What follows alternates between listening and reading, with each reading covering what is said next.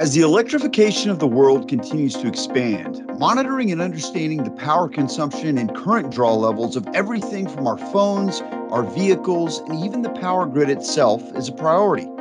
Hall effect sensors have become an unobtrusive way for engineers to measure the current in their systems.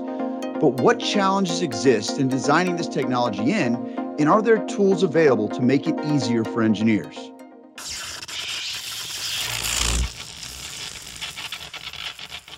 Inductive current sensing has become one of the least obtrusive and best ways for electrical engineers to design current monitoring systems in their embedded applications.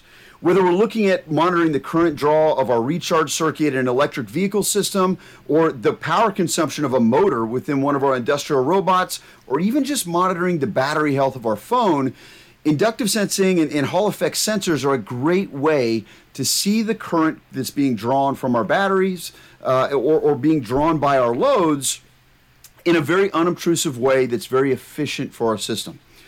At Future Electronics, we spent a lot of time with this technology, and we've recently developed our new Faraday board, uh, which is a great platform to demonstrate a number of different Hall effect sensors and current monitoring sensors that are available to electrical engineers. One of those sensors being from Melexis.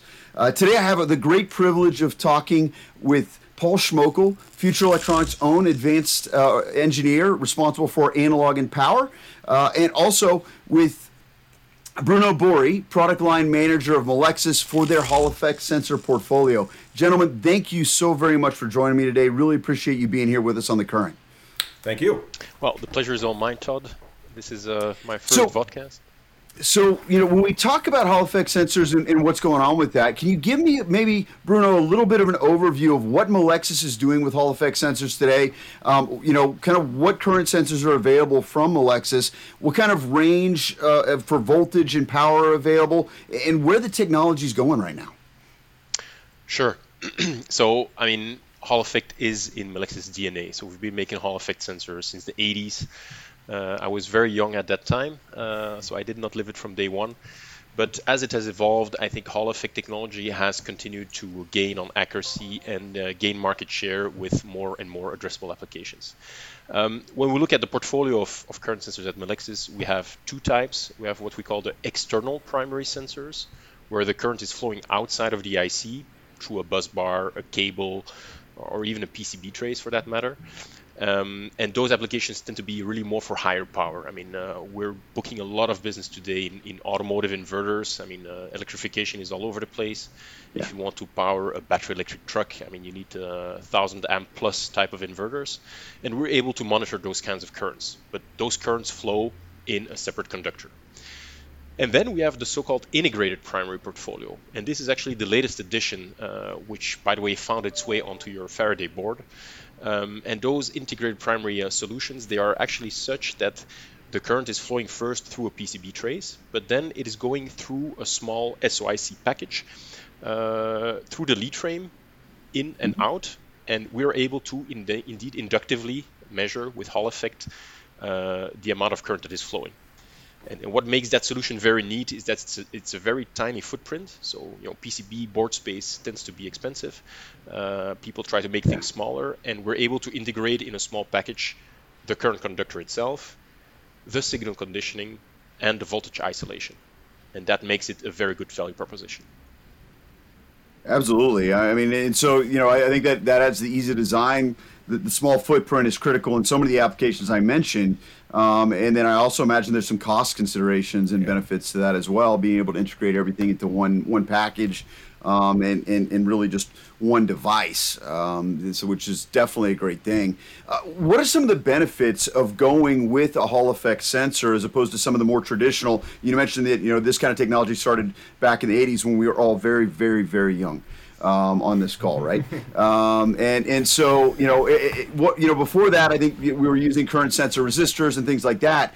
What's the, what are some of the benefits you really see customers taking advantage of um, with the Hall effect sensor technology that's available today?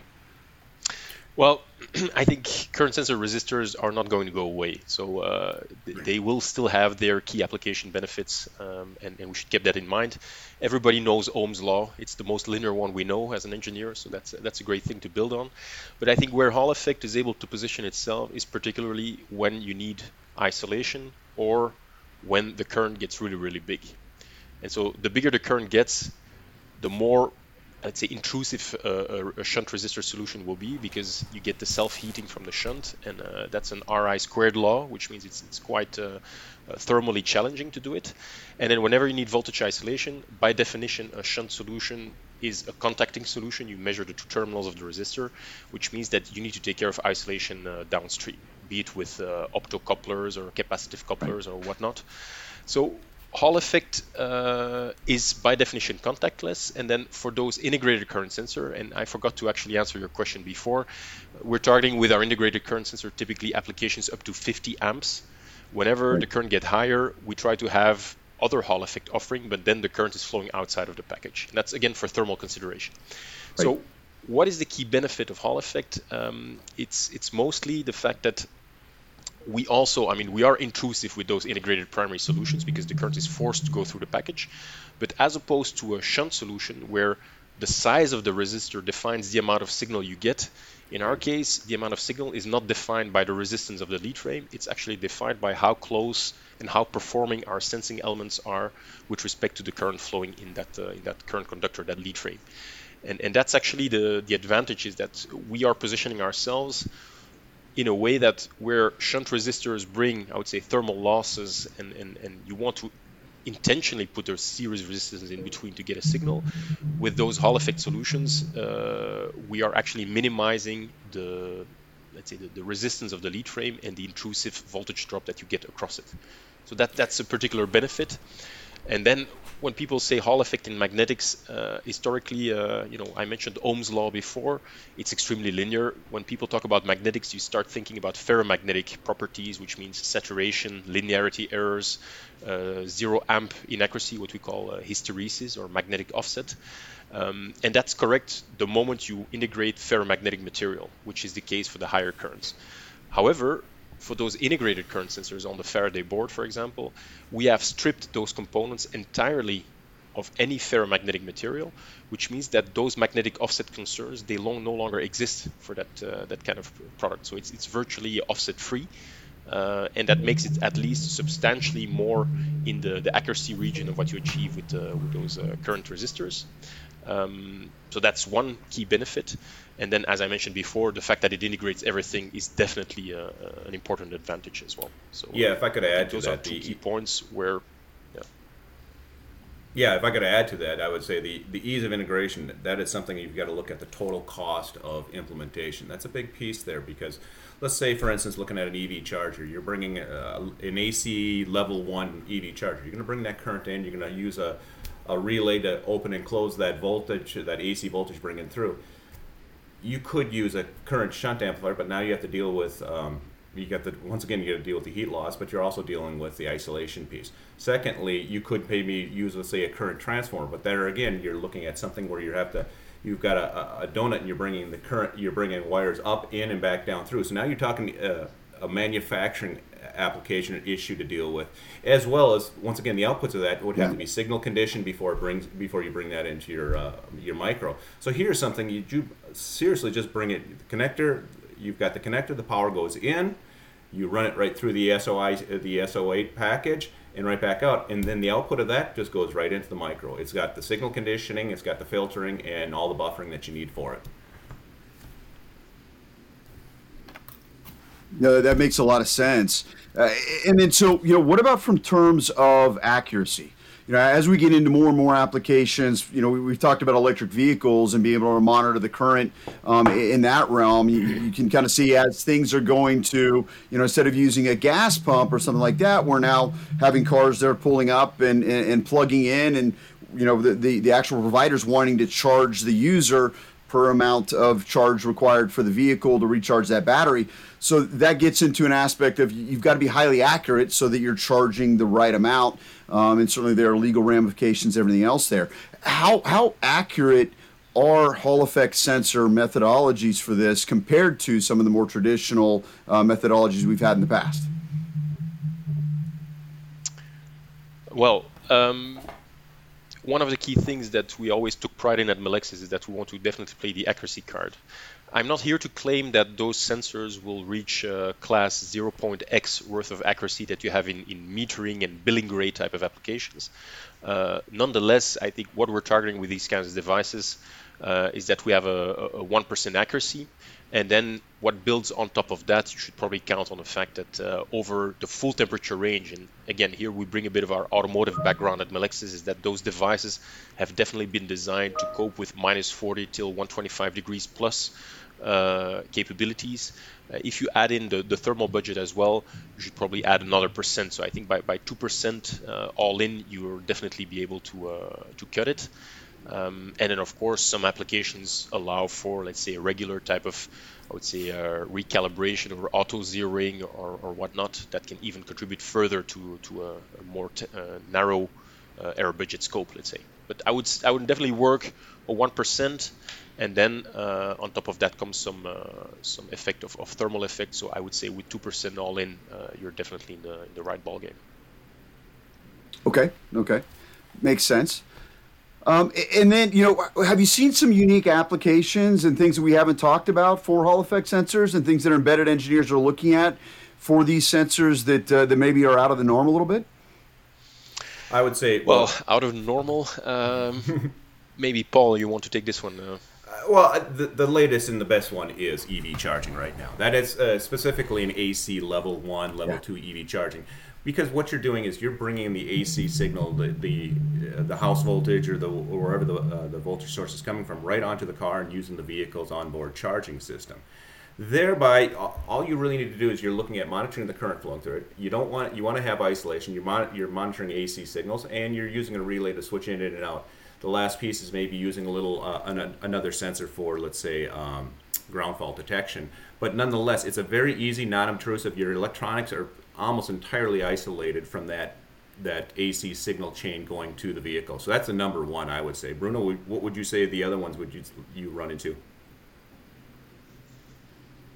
Well, I think definitely you you took the the most evident example, which is actually gaining a lot of traction today. Um, next to that, I think uh, we see it a lot here in Belgium, where I'm coming from. Uh, you get a lot of solar installations, right? I mean, uh, residential uh, solar systems, it's, it's trying to pick up. Everybody want to have a kind of decentralized power generation to make sure you can even disconnect yourself from, from the grid at some point. And in these solar inverters, you have a maximum power point tracking, and on the DC side, uh, there's also monitoring, which requires the necessary amount of isolation. Um, and to have a quite elegant small chip solution with high isolation capabilities uh, that's definitely another application. Uh, you mentioned in the beginning, Todd, about uh, factory automation. When I speak about electric drives, whenever you need to control an, an, an electric motor, uh, there's phase current monitoring to uh, to monitor the torque and to have the control algorithms of the motor running well. Uh, yeah. Definitely, I mean, this is again a very good device that that plays a role there and that, that gained a lot of traction. I think that's actually the the one where we built the first successes in the beginning power supplies is another one uh, where I think of uh, uninterrupted power supplies. You know, you have an entire uh, uh, uh server farm uh, running, or, or, even just your, your household server that has a lot of data. I mean, if you have power outage, you definitely want to have an uninterrupted power supply where those conversions to a DC battery and back out to an AC signal. I mean, all these things need to be monitored. So, I mean, there's a bright future for current sensing in general, and and the applications get very crazy. I mean, lately we've seen uh, another application uh, together with Future that uh, uh was uh, was coping with um, fitness. we never got the details of what happened exactly, but I mean, it was relatively big. So there are a lot of applications today that we don't even think about from the start, but where these kind of tiny components solving a lot of engineers' problems can can have great sense. So. right, right.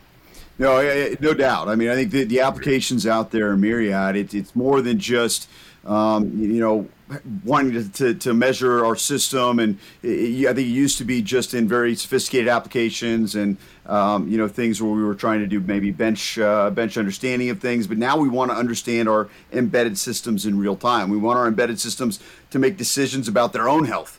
Uh, in real time, and I, there's no doubt Hall effect sensors certainly help us with a lot of that. Um, where do you see the technology going over time as far as advancements? I mean, like you said, it, it kind of started in the 80s um, and it's going to continue, obviously, to get better and better as time goes on. What, Bruno, do you see as the next steps in these current sensors? That's actually a good question. Uh, so I would say unveiling a bit of, of, what we want to do in the future. Um, I think the journey that Hall effect and particularly open loop Hall effect, because that's the technology we're, we're talking about here. You also have closed loop technology that tends to be a bit more expensive, but also gains a bit on accuracy. I think what open loop Hall effect has done over the last 10, 15 years is really gain on accuracy and close the gap with a number of, uh, of technologies. So I think that's one trend that definitely we will see continuing. I think uh, as the world becomes also more digital, you know, many of our sensors in the past were, were analog uh, the more we, we go digital. And that does not mean you cannot have an analog output, but if you do the, the DSP, the signal processing in the digital domain, I mean, you can squeeze the performance lemon to the to the fullest. So that's definitely one of the paths that uh, that uh, Melexis is following. Um, the packaging side, eh, you know, the, the, the sensors in the past, and, and, when people think about Hall effect, they always think about, you know, uh, an IC and then a ferromagnetic core uh, where the sensor is placed in an air gap. You know, the bulkier stuff if you see now with the, the component we've been able to integrate on, on your board, on the, the Faraday board, um, you actually realize that you know you can measure up to 50 amp, uh, almost RMS in, in a small yeah. uh, one square yeah. centimeter footprint. So packaging is a key thing. I mean, people need to find solutions to integrate, and integration is the only uh, innovation driver, I believe, for the future. So we'll definitely continue there. And one of the things we're of, of course exploring is we set the barrier right now for the integrated solutions up to 50 amp.